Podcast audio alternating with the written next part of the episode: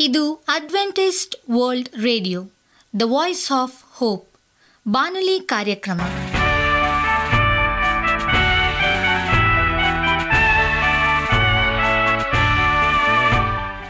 ನಮಸ್ಕಾರ ಪ್ರೀತಿಯ ಕೇಳುಗರೆ, ನಾನು ನಿಮ್ಮ ಆಕಾಂಕ್ಷ ಪಾಲ್. ನಮ್ಮ ನಿಲಯದ ಕನ್ನಡ ಕಾರ್ಯಕ್ರಮಕ್ಕೆ ತಮ್ಮೆಲ್ಲರಿಗೂ ಆತ್ಮೀಯ ಸುಸ್ವಾಗತ.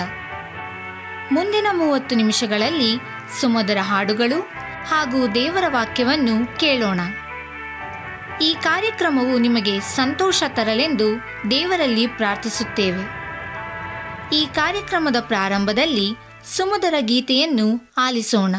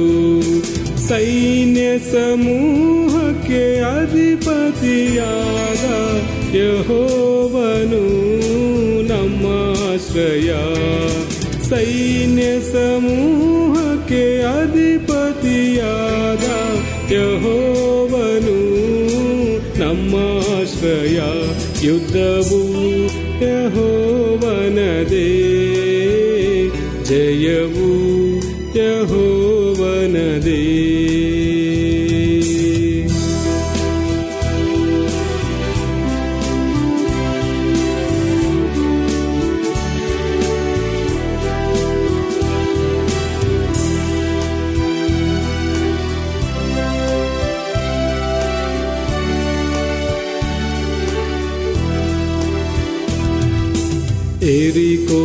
ಗೋಡೆಗಳು ಮುಂದಿದ್ದರು ಕೆಂಪು ಸಮುದ್ರವು ಎದುರಾದರು ಏರಿಕೋ ಗೋಡೆಗಳು ಮುಂದಿದ್ದರು ಕೆಂಪು ಸಮುದ್ರವು ಎದುರಾದರು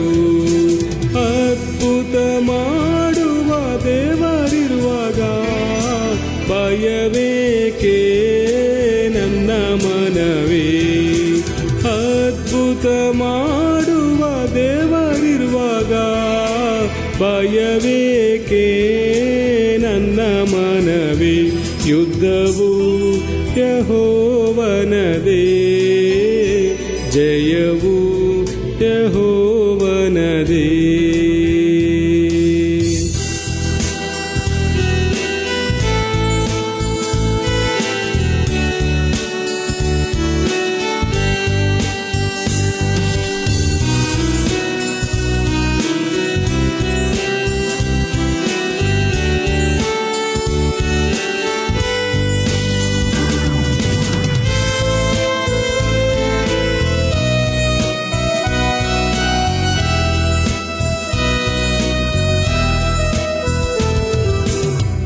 bigger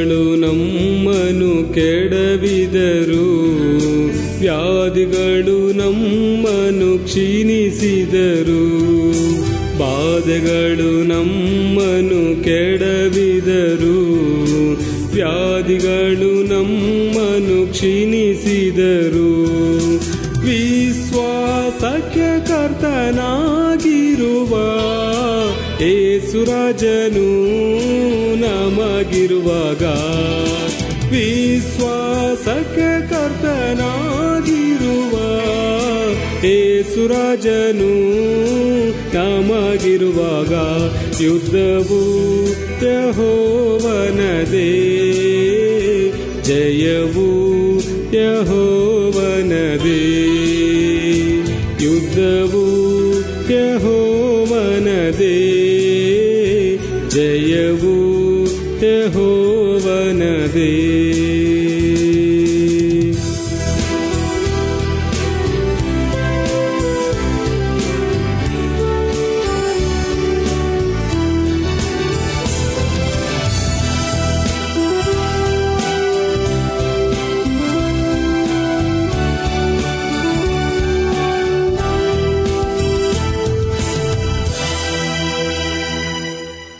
ನಿಮಗೆ ಸತ್ಯವೇದದ ಬಗ್ಗೆ ಹೆಚ್ಚಿನ ಮಾಹಿತಿ ಬೇಕಾದರೆ ನಮ್ಮ ವಿಳಾಸಕ್ಕೆ ಪತ್ರ ಬರೆಯಿರಿ ಅಥವಾ ದೂರವಾಣಿ ಕರೆ ಮಾಡಿರಿ. ನಮ್ಮ ದೂರವಾಣಿಯ ಸಂಖ್ಯೆ ಒಂಬತ್ತು ಸೊನ್ನೆ ಆರು ಸೊನ್ನೆ ಆರು ಎಂಟು ನಾಲ್ಕು ಏಳು ಏಳು ಮೂರು ಹಾಗೂ ಎಂಟು ಮೂರು ಒಂಬತ್ತು ಸೊನ್ನೆ ಆರು ಸೊನ್ನೆ ಐದು ಎರಡು ಒಂಬತ್ತು ಒಂಬತ್ತು. ನಮ್ಮ ವಿಳಾಸ Adventist media center S D A mission compound, Salisbury park, market yard post, Pune ನಾಲ್ಕು ಒಂದು ಒಂದು ಸೊನ್ನೆ ಮೂರು ಏಳು ಮಹಾರಾಷ್ಟ್ರ. ಈಗ ನಮ್ಮ ಬಾನಲಿ ಬೋಧಕರಾದಂಥ ಸುರೇಂದ್ರ ರವರಿಂದ ದೇವರ ವಾಕ್ಯವನ್ನು ಕೇಳೋಣ. ಧನಾತ್ಮಕ ಮಾದರಿಯಾಗಿರುವುದು ಹೇಗೆ? ನಮಸ್ಕಾರ ಆತ್ಮೀಯ ಕೇಳಿಗರೆ. ಇದು ಅಡ್ವೆಂಟಿಸ್ಟ್ ವರ್ಲ್ಡ್ ರೇಡಿಯೋ ಅರ್ಪಿಸುವ ಅನುದಿನದ ಮನ್ನ ಬಾನುಲಿ ಕಾರ್ಯಕ್ರಮಕ್ಕೆ ತಮ್ಮೆಲ್ಲರಿಗೂ ನಿಮ್ಮ ಬಾನುಲಿ ಬೋಧಕನಾದ ಸುರೇಂದ್ರನು ಮಾಡುವ ನಮಸ್ಕಾರಗಳು. ಈ ಬಾನುಲಿ ಕಾರ್ಯಕ್ರಮವು ತಮ್ಮೆಲ್ಲರಿಗೂ ಸಂತಸ ತಂದಿದೆ ಎಂಬುದಾಗಿ ನಾವು ನಂಬುತ್ತೇವೆ ಮತ್ತು ನಿಮಗಾಗಿ ನಿತ್ಯವೂ ಪ್ರಾರ್ಥಿಸುತ್ತೇವೆ. ನಿಮ್ಮ ಅನಿಸಿಕೆ ಹಾಗೂ ಸಲಹೆ, ಪ್ರಾರ್ಥನಾ ವಿಜ್ಞಾಪನೆಗಳು ಇರುವುದಾದರೆ ನೀವು ನಮಗೆ ಪತ್ರಗಳ ಮೂಲಕವಾಗಿ ಅಥವಾ ದೂರವಾಣಿ ಮೂಲಕವಾಗಿ ಸಂಧಿಸಬಹುದು. ನಮ್ಮ ದೂರವಾಣಿ ಸಂಖ್ಯೆಯು ಒಂಬತ್ತು ಸೊನ್ನೆ ಆರು ಸೊನ್ನೆ ಆರು ಎಂಟು ನಾಲ್ಕು ಏಳು ಏಳು ಮೂರು. ನಮ್ಮ email address Surendra June four five six at Gmail dot com. ಈ ರೇಡಿಯೋ ಕಾರ್ಯಕ್ರಮವನ್ನು ನಿಮ್ಮ ಮೊಬೈಲ್ನಲ್ಲಿ ಸಹ ಕೇಳಬಹುದು. ನಿಮ್ಮಲ್ಲಿ ಐಫೋನ್ ಮತ್ತು ಆಂಡ್ರಾಯ್ಡ್ ಮೊಬೈಲ್ ಇರುವುದಾದರೆ ಪ್ಲೇಸ್ಟೋರ್ಗೆ ಹೋಗಿ A W R three sixty ಎಂಬ ಆ್ಯಪನ್ನು ಡೌನ್ಲೋಡ್ ಮಾಡಿಕೊಂಡು ನಮ್ಮ ಈ ಕನ್ನಡ ಕಾರ್ಯಕ್ರಮವನ್ನು ಕೇಳಬಹುದು. ಆತ್ಮೀಯ ಕೇಳಿಗರೆ, ಈ ಕಾರ್ಯಕ್ರಮದ ಮೂಲಕ ನೀವು ದೇವರ ಆಶೀರ್ವಾದ ಮತ್ತು ಅದ್ಭುತಗಳನ್ನು ಹೊಂದಿರುವುದಾದರೆ ನಿಮ್ಮ ಸಾಕ್ಷಿಯ ಜೀವಿತವನ್ನು ನಮ್ಮ ಕೂಡ ಹಂಚಿಕೊಳ್ಳುವಾಗೆ ತಮ್ಮಲ್ಲಿ ಕೇಳಿಕೊಡುತ್ತೇವೆ ಈ ದಿನ ಸತ್ಯವೇದ ಭಾಗದಿಂದ ಆರಿಸಿಕೊಂಡಂಥ ಶಿರೋನಾಮೆಯು ಧನಾತ್ಮಕ ಮಾದರಿಯಾಗಿರುವುದು ಹೇಗೆ ಎಂಬುದಾಗಿ. ಎಪೇಸದಲ್ಲಿನ ಸಭೆಯಲ್ಲಿ ತಿಮೋತಿನೊಬ್ಬ ಯವನಸ್ಥನಾಗಿದ್ದನು. ಮತ್ತು ಆ ಸಭೆಯಲ್ಲಿ ಅನೇಕ ಹಿರಿಯರೂ ಸಹ ಇದ್ದರು. ಹಾಗಾಗಿ ಯವನಸ್ಥನೆಂದು ಆತನನ್ನು ಅಸಡ್ಡೆ ಮಾಡುವುದಕ್ಕೆ ಯಾರಿಗೂ ಅವಕಾಶ ಕೊಡಬಾರದೆಂದು ಪೌಲನು ತಿಮೋತಿಯನಿಗೆ ಹೇಳಿದನು. ಒಂದು ತಿಮೋತಿ ನಾಲ್ಕನೇ ದೇಹ ಹನ್ನೆರಡನೇ ವಚನವನ್ನು ನಿಮ್ಮ ಸತ್ಯವೇದಕ್ಕೆ ತಿರುಗಿಸುವಾಗಿ ಕೇಳ್ಕೊಡ್ತೇನೆ ಒಬ್ಬ ಯವನಸ್ಥನ ಬೋಧಕನು ತನ್ನ ಸಭೆಯಲ್ಲಿ ಹಿರಿಯರಿಂದ ಭಯದ ಭಾವನೆಯನ್ನು ಅನುಭವಿಸಬಹುದು. ವಿಶೇಷವಾಗಿ ಆ ಸಭೆಯಲ್ಲಿನ ಹಿರಿಯರು, ಐಶ್ವರ್ಯವಂತರು ಮತ್ತು ಪ್ರಭಾವವುಳ್ಳ ಜನರಾಗಿದ್ದರೆ ಆ ಯವನಸ್ಥ ಬೋಧಕನು ಭಯದ ಭಾವನೆಯನ್ನು ಅನುಭವಿಸಲು ಸಾಧ್ಯವಿದೆ. ಪೌಲನು ತಿಮೋತಿಯನಿಗೆ ಉರಿದುಂಬಿಸುತ್ತಿದ್ದೇನೆಂದರೆ ಆ ಹಿರಿಯರು ತಿಮೋತಿಯನಿಗೆ ಭಯ ಹುಟ್ಟಿಸುವುದಕ್ಕೆ ಅನುಮತಿಸಬಾರದೆಂದು.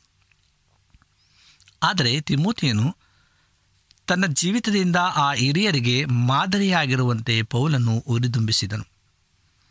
ತಿಮೋತಿಯನ್ನು ಮಾತನಾಡುವಂಥದ್ದರಲ್ಲಿನ ದೈವಿಕತೆಯು ವಿಷಯವಾಗಿ, ನಡೆಯುವ ವಿಷಯವಾಗಿ, ಹಿರಿಯರ ವಿಷಯವಾಗಿ ಆತನಿಗಿರಬೇಕಾದ ಪ್ರೀತಿಯಲ್ಲಿ, ಎಲ್ಲ ಸಂಕಟಗಳ ಮಧ್ಯದಲ್ಲಿಯೂ ಸಹ ಆತನಿಗಿರಬೇಕಾದ ನಂಬಿಕೆಯಲ್ಲಿ, ಆತನ ಜೀವಿತದಲ್ಲಿರಬೇಕಾದ ಶುದ್ಧತ್ವದಲ್ಲಿ ಹಾಗೂ ಈ ರೀತಿಯ ಪ್ರತಿಯೊಂದು ಕ್ಷೇತ್ರದಲ್ಲಿ ತಿಮೋತಿಯನು ಮಾದರಿಯಾಗಿರುವಂತೆ ಪೌಲನ್ನು ಉರಿದುಂಬಿಸಿದನು.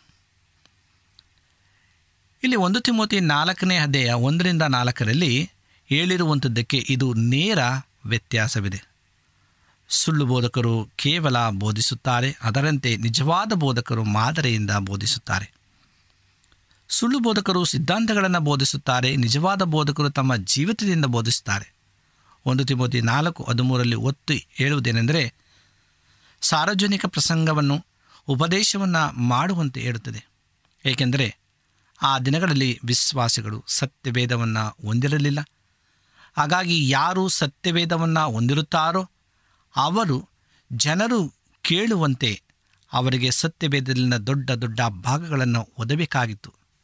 ಇಂದು ವಿಶ್ವಾಸಿಗಳು ಸತ್ಯವೇದದಲ್ಲಿನ ದೊಡ್ಡದಾದ ಭಾಗಗಳನ್ನು ಮನೆಯಲ್ಲಿಯೇ ಓದಬಹುದು. ನಂತರ ಪೌಲನು ತಿಮೋತಿನಿಗೆ ನೆನಪಿಸುವುದೇನೆಂದರೆ ಒಳ್ಳೆಯ ಜೀವಿತಕ್ಕಿಂತ ಮತ್ತು ವೇದ ಪಾರಾಯಣಕ್ಕಿಂತ ಹೆಚ್ಚಿನದಾಗಿ ಬೇರೆ ಏನೂ ಆತನಿಗೆ ಅಗತ್ಯತೆ ಇದೆ ಎಂಬುದಾಗಿ. ಅದು ಯಾವುದೆಂದರೆ ಒಳ್ಳೆಯ ಮಾದರಿಯಾಗಿರುವುದು ಮತ್ತು ವೇದ ಪಾರಾಯಣವನ್ನು ಪ್ರಸಂಗವನ್ನು, ಉಪದೇಶವನ್ನು ಮಾಡುವುದರಲ್ಲಿ ಆಸಕ್ತನಾಗಿರುವುದು. ಒಂದು ತಿಮೋತಿ ನಾಲ್ಕನೆಯದೆಯ ಹನ್ನೆರಡು ಮತ್ತು ಹದಿಮೂರನೇ ವರ್ಷದಲ್ಲಿ ಅದು ತುಂಬ ಒಳ್ಳೆಯದು, ಆದರೆ ಪವಿತ್ರಾತ್ಮನ ವರವನ್ನು ಅಲಕ್ಷ್ಯ ಮಾಡಬೇಡಿ.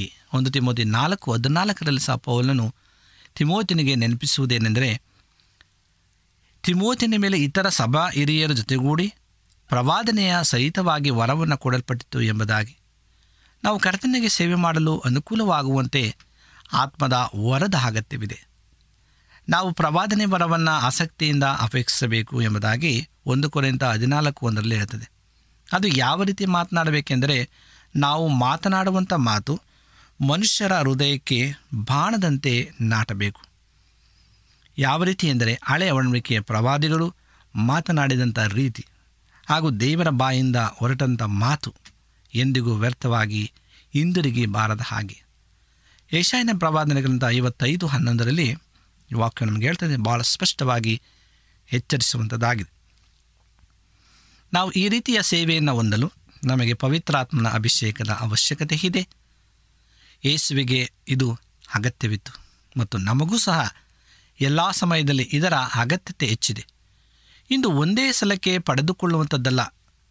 ನಾವು ಪವಿತ್ರಾತ್ಮನ ಅಭಿಷೇಕಕ್ಕಾಗಿ ಎಲ್ಲ ಸಮಯದಲ್ಲಿ ಹುಡುಕಬೇಕು. ಯವನಸ್ಥರೇ, ದೇವರ ಸೇವೆ ಮಾಡಲು ನಲವತ್ತು ವರ್ಷ ವಯಸ್ಸಿನ ತನಕ ಕಾಯಬೇಕು ಎಂದು ಭಾವಿಸಬೇಡಿ. ನಾವು ಹತ್ತೊಂಬತ್ತು ವರ್ಷ ವಯಸ್ಸಿನವರು ಇರುವಾಗಲೂ ಹೊಸದಾಗಿ ಹುಟ್ಟಿ ಮತ್ತು ಇಪ್ಪತ್ತೊಂದು ವರ್ಷದವರಾದಾಗ ದಿಕ್ಸ್ಥಾನ ಪಡೆದುಕೊಂಡ ನಂತರ ಬೋಧಿಸಲು ತಕ್ಷಣವೇ ಸೇವೆಗೆ ನಿರತರಾಗಬೇಕು. ಆಗ ನಮಗೆ ಹೆಚ್ಚು ಗೊತ್ತಿಲ್ಲದಿರಬಹುದು. ಆದರೆ ಗೊತ್ತಿರುವ ಕಡಿಮೆ ವಿಷಯದಲ್ಲಿಯೇ ನಮಗೆ ತಿಳಿದಿರತಕ್ಕಂಥ ಒಂದು ವಿಷಯ ಬಗ್ಗೆ ಕ್ರೈಸ್ತ ಜೀವಿತದ ಆ ಒಂದು ಪ್ರಾರಂಭದ ಆ ಒಂದು ವಿಷಯಗಳ ಬಗ್ಗೆ ನಾವು ಪ್ರಾರಂಭವನ್ನು ಮಾಡಿ ಬೆಳಕಿಗೆ ನಾವು ಅನೇಕರನ್ನು ನಡೆಸಬೇಕಾಗಿದೆ. ಹೌದು ಪ್ರೇಯರೇ ನೀವು ದೇವರ ವಾಕ್ಯವನ್ನು ಬೋಧಿಸಲು ಪ್ರಾರಂಭಿಸೋದಕ್ಕೆ ಮುಂಚೆ ನೀವು ಹಿರಿಯನಾಗಿರಬೇಕೆಂದು ಕಾಯಬೇಕೇ? ಖಂಡಿತವಾಗಲೂ ಇಲ್ಲ. ನೀವು ಪರಿವರ್ತನೆ ಹೊಂದಿದ ಆ ಕ್ಷಣವೇ ನಿಮಗಿಂತ ಕಡಿಮೆ ಅರಿತುಕೊಂಡವರಿಗೆ ಹಂಚಿಕೊಳ್ಳುವುದನ್ನು ಪ್ರಾರಂಭಿಸಿ. ವಿಶೇಷವಾಗಿ ಯಾರು ಪರಿವರ್ತನೆ ಹೊಂದಿಲ್ಲವೋ ಅವರಿಗೆ ಯಾವಾಗಲೂ ದೇವರ ವಾಕ್ಯವನ್ನು ಹಂಚಿಕೊಳ್ಳಲು ಸಿದ್ಧವಾಗಿದೆ ಮತ್ತು ದೇವರ ವಾಕ್ಯವನ್ನು ಪರಿಪ, ಕಾರಣವಾಗಿ, ಅಂದರೆ ಪರಿಪಕ್ವವಾಗಿ, ಪರಿಣಾಮಕಾರಿಯಾಗಿ ಹಂಚಲು ಅನುಕೂಲವಾಗುವಂತೆ ಪವಿತ್ರಾತ್ಮನ ಬಲಕ್ಕಾಗಿ ನೀವು ಹುಡುಕಿರಿ. ಪೌಲನ್ನು ತಿಮೋತಿಯನಿಗೆ ಎರಡು, ಆ ಒಂದು ಕ್ಷೇತ್ರಗಳಿಗೆ ಹೆಚ್ಚು ಗಮನವನ್ನು ಹರಿಸಬೇಕೆಂದು ಉರಿದಂಬಿಸ್ತಾನೆ. ಅವು ಯಾವುದೆಂದರೆ ಆತನ ಜೀವಿತ ಮತ್ತು ಆತನ ಬೋಧನೆ. ಒಂದು ತಿಮೋತಿ ನಾಲ್ಕು ಹದಿನೈದರಲ್ಲಿ ಪೌಲನು ತಿಮೋತಿಯನಿಗೆ ಉರಿದುಂಬಿಸುವುದೇನೆಂದರೆ ಈ ಕಾರ್ಯಗಳನ್ನು ಸಾಧಿಸಿಕೊಳ್ಳುವುದರಲ್ಲಿ ಆಸಕ್ತನಾಗಿರು ಎಂಬುದಾಗಿ. ಒಬ್ಬ ವ್ಯವಹಾರಸ್ಥನು ಹಣವನ್ನು ಸಂಪಾದಿಸಲು ಮತ್ತು ತನ್ನ ವ್ಯವಹಾರವನ್ನು ದೃಢವಾಗಿ ಬೆಳೆಸಲು ತುಂಬ ನೋವನ್ನು ತೆಗೆದುಕೊಳ್ಳುತ್ತಾನೆ ನೀವು ಕ್ರೈಸ್ತ ಜೀವಿತದ ಬಗ್ಗೆ ಗಂಭೀರವುಳ್ಳವರಾಗಿದ್ದರೆ ದೇವರ ವಾಕ್ಯವನ್ನು ಓದಲು ಹೆಚ್ಚು ನೋವನ್ನು ತೆಗೆದುಕೊಳ್ಳುತ್ತೀರಿ. ಆತ್ಮನ ಹೊರಕ್ಕಾಗಿ ಹುಡುಕುತ್ತೀರಿ ಮತ್ತು ಅಶುದ್ಧವಾಗಿರುವ ಎಲ್ಲದರಿಂದ ನಿಮ್ಮ ಜೀವಿತವನ್ನು ತೊಳೆದುಕೊಳ್ಳುತ್ತೀರಿ. ಈ ವಚನದ ಒಂದು ಅನುವಾದವನ್ನು ನೀವು ಈ ರೀತಿಯಾಗಿ ಓದುತ್ತೇವೆ. ಅವುಗಳಲ್ಲಿ ಮಗ್ನನಾಗಿರು ಎಂಬುದಾಗಿ. ಈ ಎಲ್ಲ ಸಂಗತಿಗಳಲ್ಲಿ ನೀವು ಮಗ್ನರಾಗಿದ್ದರೆ ನಿಮ್ಮ ಅಭಿವೃದ್ಧಿಯು ಎಲ್ಲರಿಗೂ ಪ್ರಸಿದ್ಧವಾಗುವುದು. ಮಗ್ನರಾಗಿರಿ ಎಂಬುದರ ಕೆಲ ಅರ್ಧದಲ್ಲಿನ ನಕಾರಾತ್ಮಕ ಉದಾಹರಣೆಗಳನ್ನು ಕೊಡಲು ಇಚ್ಛಿಸುತ್ತೇನೆ. ಒಂದು ಕುಟುಂಬ ತನ್ನ ಮನೆಯಲ್ಲಿ ಜನಪ್ರಿಯ ಕಾರ್ಯಕ್ರಮವೊಂದನ್ನು ದೂರದರ್ಶನದಲ್ಲಿ ನೋಡುತ್ತಿರುತ್ತದೆ. ಮತ್ತು ಸಂಪೂರ್ಣವಾಗಿ ಅದರಲ್ಲೇ ಮಗ್ನವಾಗಿರುತ್ತದೆ. ಆ ಮನೆಯವರು ದೂರದರ್ಶನ ಕಾರ್ಯಕ್ರಮದಲ್ಲಿ ಆವರಿಸಿಕೊಂಡಿದ್ದಾರೆ ಎಂಬುದನ್ನು ಅರಿತ ಕೆಲವು ಕಳ್ಳರು ನಿಶ್ಶಬ್ದವಾಗಿ ಆ ಮನೆಯೊಳಗೆ ಪ್ರವೇಶಿಸಿ ಅವರಿಗೆ ಎಷ್ಟು ಸಾಧ್ಯವೋ ಅಷ್ಟನ್ನು ಕದ್ದುಕೊಂಡು ಹೋಗುತ್ತಾರೆ. ಮತ್ತು ದೂರದರ್ಶನದ ಕಾರ್ಯಕ್ರಮ ಮುಗಿಯುವ ತನಕ ತಮ್ಮ ಮನೆಯಲ್ಲಿ ಕಳ್ಳತನವಾಗಿರುವ ಬಗ್ಗೆ ಆ ಕುಟುಂಬಕ್ಕೆ ಅರಿವೇ ಇರುವುದಿಲ್ಲ. ಅದೇ ರೀತಿಯಲ್ಲಿ ಆದರೆ ಒಂದು ಋಣಾತ್ಮಕ ಪರಿಜ್ಞಾನದಲ್ಲಿ ನಾವು ಯೇಸು ಕ್ರಿಸ್ತನೊಟ್ಟಿಗೆ ಮತ್ತು ಆತನ ವಾಕ್ಯದೊಟ್ಟಿಗೆ ಹೆಚ್ಚು ಮಗ್ನನಾಗಿರಬೇಕು. ಮತ್ತು ಈ ಲೋಕದ ಶೋಧನೆಗಳು ನಮ್ಮನ್ನು ಹೆಚ್ಚು ಆಕರ್ಷಿಸಬಾರದು. ಹಾಗೂ ಈ ಲೋಕದ ಜನರು ಕೆಲವು ಸಂಗತಿಗಳಿಗೆ ಹುಡುಕಿಕೊಂಡು ಹೋಗುವ ಹಾಗೆ ನಾವು ಹುಡುಕಿಕೊಂಡು ಹೋಗಬಾರದು. ನಾವು ಈ ರೀತಿಯ ಮಗ್ನ ಉಳ್ಳಂಥ ಜೀವಿತವನ್ನು ಜೀವಿಸುವಾಗ ನೀವು ಸತತವಾಗಿ ಬೆಳವಣಿಗೆಯನ್ನು, ಅಭಿವೃದ್ಧಿಯನ್ನು ಹೊಂದುತ್ತೀರಿ. ಪ್ರತಿ ವರ್ಷವೂ ನೀವು ಉತ್ತಮ ಕ್ರೈಸ್ತನಾಗುತ್ತೀರಿ. ಮತ್ತು ಕರ್ತನ ಪರಿಣಾಮಕಾರಿಯಾದಂಥ ಸೇವಕರಾಗುತ್ತೀರಿ ಎಂಬುದಾಗಿ. ಒಂದು ತಿಮೋತಿ ನಾಲ್ಕು, ಹದಿನಾರರಲ್ಲಿ ಪೌಲನು ತಿಮೋತಿಯನಿಗೆ ಎರಡು ಕ್ಷೇತ್ರಗಳಿಗೆ ಹೆಚ್ಚು ಗಮನವನ್ನು ಹರಿಸಬೇಕು ಎಂದು ಹುರಿದುಂಬಿಸ್ತಾನೆ. ಅವು ಯಾವುದೆಂದರೆ ಆತನ ಜೀವಿತ ಮತ್ತು ಆತನ ಬೋಧನೆ. ಈ ಎರಡು ಕ್ಷೇತ್ರಗಳಲ್ಲಿ ನಾವು ಸತತವಾಗಿ ನೋಡುತ್ತಿರಬೇಕು. ನಮ್ಮ ಜೀವಿತ, ನಮ್ಮ ಬೋಧನೆ ಇವೆರಡು ಶುದ್ಧವಾಗಿರಬೇಕು. ಪೌಲನು ಹೇಳುವುದೇನೆಂದರೆ ಈ ಎರಡು ಕ್ಷೇತ್ರಗಳಲ್ಲಿ ನಾವು ಜಯ ಸಾಧಿಸುತ್ತಿದ್ದರೆ ನಮ್ಮನ್ನು ನಾವು ರಕ್ಷಿಸಿಕೊಳ್ಳುತ್ತೇವೆ. ಮತ್ತು ಮತ್ತೊಬ್ಬರನ್ನು ಸಹ ನಾವೇನು ಮಾಡ್ತೇವೆ ಅಂತೆ? ರಕ್ಷಿಸುತ್ತೇವೆ. ನಮ್ಮನ್ನು ನಾವು ಮೊದಲು ರಕ್ಷಿಸಿಕೊಳ್ಳಬೇಕಾದ ಅಗತ್ಯತೆ ಇದೆ. ಅನಂತರವೇ ನಾವು ಮತ್ತೊಬ್ಬರನ್ನು ರಕ್ಷಿಸಲು ಸಾಧ್ಯ. ಇದರ ಅರ್ಥವೇನೆಂದರೆ, ನಿಮ್ಮನ್ನು ನೀವು ಕೆಲವು ಪಾಪ ಉಳ್ಳಂಥ ಹವ್ಯಾಸಗಳಿಂದ ರಕ್ಷಿಸಿಕೊಳ್ಳುತ್ತಿಲ್ಲ ಎಂದಾದರೆ, ಹೀಗೆ ನೀವು ಮತ್ತೊಬ್ಬರನ್ನು ಅವರ ಪಾಪವುಳ್ಳ ಹವ್ಯಾಸಗಳಿಂದ ರಕ್ಷಿಸುತ್ತೀರಿ? ಹೀಗಿದ್ದಾಗ ನೀವು ಪರಲೋಕ ಮತ್ತು ನಿಮ್ಮ ಜೀವಿತದ ಮಟ್ಟವನ್ನು ಬೋಧಿಸಿದರೆ ನೀವು ಕಪಟಿಗಳಾಗುತ್ತೀರಿ. ಮತ್ತು ದೇವರು ನಿಮ್ಮ ಮಾತಿಗೆ ಸಾಕ್ಷಿಯಾಗಿರಲು ಒಪ್ಪುವುದಿಲ್ಲ. ಒಬ್ಬ ವ್ಯವಹಾರಸ್ಥನು ತನ್ನ ವ್ಯವಹಾರವನ್ನು ಮುನ್ನಡೆಸಲು ಗಂಭೀರ ಉಳ್ಳವನಾಗಿರುವಂತೆ ನಾವು ನಮ್ಮ ಕ್ರೈಸ್ತ ಜೀವಿತದ ಬಗ್ಗೆ ಗಂಭೀರ ಉಳ್ಳವರಾಗಿರಬೇಕು ವ್ಯವಹಾರಸ್ಥರು ಲಾಭವನ್ನು ಗಳಿಸುವುದರಲ್ಲಿ ಪೂರ್ಣ ಹೃದಯವುಳ್ಳವರಾಗಿರುತ್ತಾರೆ. ಅದೇ ರೀತಿಯಾಗಿ ನಾವು ಸಹ ನಮ್ಮನ್ನು ನಾವು ಪೂರ್ತಿಯಾಗಿ ದೇವರಿಗಾಗಿ ಜೀವಿಸಲು ಮತ್ತು ಆತನಿಗೆ ಸೇವೆ ಮಾಡುವುದಕ್ಕೆ ಒಪ್ಪಿಸಿಕೊಡಬೇಕು. ನಾವು ಎದುರಿಸುವಂಥ ಬಹು ದೊಡ್ಡ ಸಮಸ್ಯೆಯಾದರೂ ಏನು? ಆ ಬಹುದೊಡ್ಡ ಸಮಸ್ಯೆ ಏನೆಂದರೆ ಒಬ್ಬ ವ್ಯಕ್ತಿ ದೈವಿಕತೆಯನ್ನು ಹುಡುಕುತ್ತಾ ಪಾಪಕ್ಕೆ ಬರುವ ಶೋಧನೆಯನ್ನು ಜಯಿಸುವುದರ ಬಗ್ಗೆ ಕಾಳಜಿ ವಹಿಸುವುದಾಗಿದೆ. ಇವರೇ ನಾಲ್ಕು ಹದಿನೈದರಲ್ಲಿ ನಾವು ಓದುವುದೇನೆಂದರೆ ಏಸು ಸರ್ವ ವಿಷಯಗಳಲ್ಲಿ ನಮ್ಮ ಹಾಗೆ ಶೋಧನೆಗೆ ಗುರಿಯಾದನು ಎಂಬುದಾಗಿ. ಅದಕ್ಕಾಗಿಯೇ ಆತನು ನಮ್ಮನ್ನು ಕನಿಕರಿಸುತ್ತಾನೆ.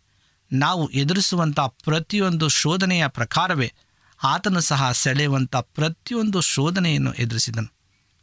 ಒಂದು ಪಕ್ಷ ಆಗಿಲ್ಲದಿದ್ದಲ್ಲಿ ಸರ್ವ ವಿಷಯಗಳಲ್ಲಿ ನಮ್ಮ ಹಾಗೆ ಶೋಧನೆಗೆ ಗುರಿಯಾದನು ಎಂಬುದಾಗಿ. ಸತ್ಯವೇದದಲ್ಲಿ ಬರೆಯಲ್ಪಡುತ್ತಿದ್ದಿಲ್ಲ. ಸೈತಾನನು ಏಸುವನ್ನು ಶೋಧಿಸುವಾಗ ಏಸು ಶೋಧನೆಯ ಸೆಳೆತವನ್ನು ಅನುಭವಿಸಿದನು. ಆದರೆ ಏಸು ಪ್ರತಿಯೊಂದು ಶೋಧನೆಗೆ ಇಲ್ಲ ಎಂಬುದಾಗಿ ಹೇಳಿದನು. ಆತನು ಆ ಶೋಧನೆಯ ಸೆಳೆತವನ್ನು ಅನುಭವಿಸದೇ ಇದ್ದಲ್ಲಿ ಅದು ಶೋಧನೆಯಾಗುತ್ತಿರಲಿಲ್ಲ. ಶೋಧನೆಯು ಒಂದು ರೀತಿ ಹಗ್ಗ ಜಗ್ಗಾಟದ ಹಾಗೆ. ಎರಡು ತಂಡಗಳು ಹಗ್ಗವನ್ನು ಹಿಡಿದುಕೊಂಡಿರುತ್ತವೆ ಮತ್ತು ಒಬ್ಬರ ವಿರುದ್ಧವಾಗಿ ಒಬ್ಬರು ಎಳೆದಾಡುತ್ತಿರುತ್ತಾರೆ. ನೀವು ಪವಿತ್ರ ಜೀವಿತವನ್ನು ಹಿಡಿಯಲು ಪ್ರಯತ್ನಿಸುವಾಗ ಮತ್ತೊಂದು ದಿಕ್ಕಿನಲ್ಲಿ ಎಳೆದಂತೆ ಭಾವವಾಗುತ್ತದೆ. ಅದು ಶೋಧನೆಯಾಗಿದೆ. ಒಂದು ಕಡೆಯಿಂದ ಮತ್ತೊಂದು ಕಡೆ ಯಾರು ಹಗ್ಗವನ್ನು ಎಳೆಯುತ್ತಿಲ್ಲ ಎಂದರೆ ಅದು ಹಗ್ಗ ಜಗ್ಗಾಟವಾಗಿರುವುದಿಲ್ಲ. ಯೇಸು ಶೋಧನೆಯ ಯಾವುದೇ ಸೆಳೆತವನ್ನು ಭಾವಿಸಿಲ್ಲವಾಗಿದ್ದರೆ ಆತನು ನಮ್ಮ ಹಾಗೆ ಶೋಧನೆಗೆ ಗುರಿಯಾಗಿಲ್ಲ ಎಂಬುದಾಗಿ ನಾವು ಹೇಳಬಹುದಾಗಿತ್ತು.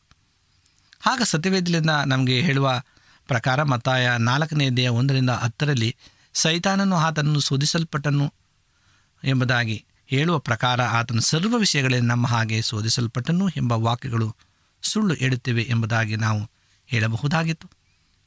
ಸತ್ಯವೇದದಲ್ಲಿರುವ ಶೋಧನೆ ಎಂಬ ಪದವು ಯಾವಾಗಲೂ ಪಾಪವನ್ನು ಮಾಡಲಿಕ್ಕೆ ಬರುವಂಥ ಶೋಧನೆಯೇ ಎಂಬುದಾಗಿ ಉಲ್ಲೇಖಿಸಲ್ಪಟ್ಟಿದೆ.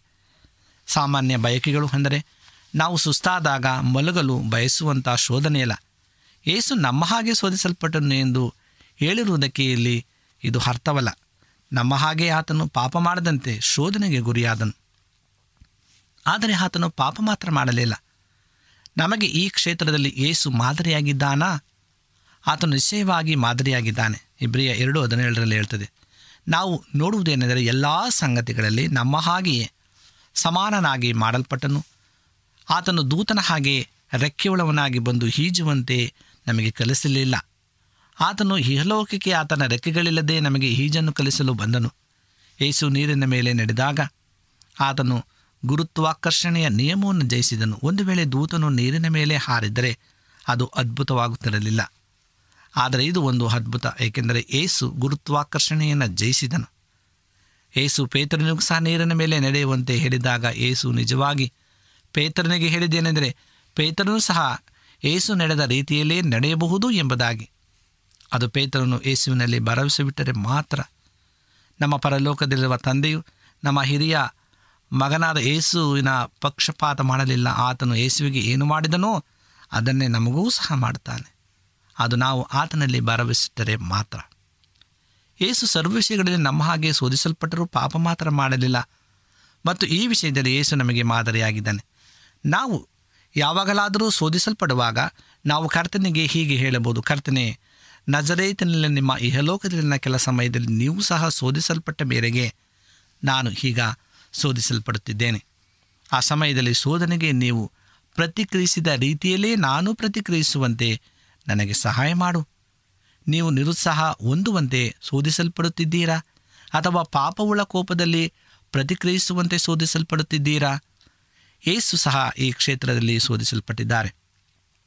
ಆದರೆ ಆತನು ಪಾಪ ಮಾತ್ರ ಮಾಡಲಿಲ್ಲ.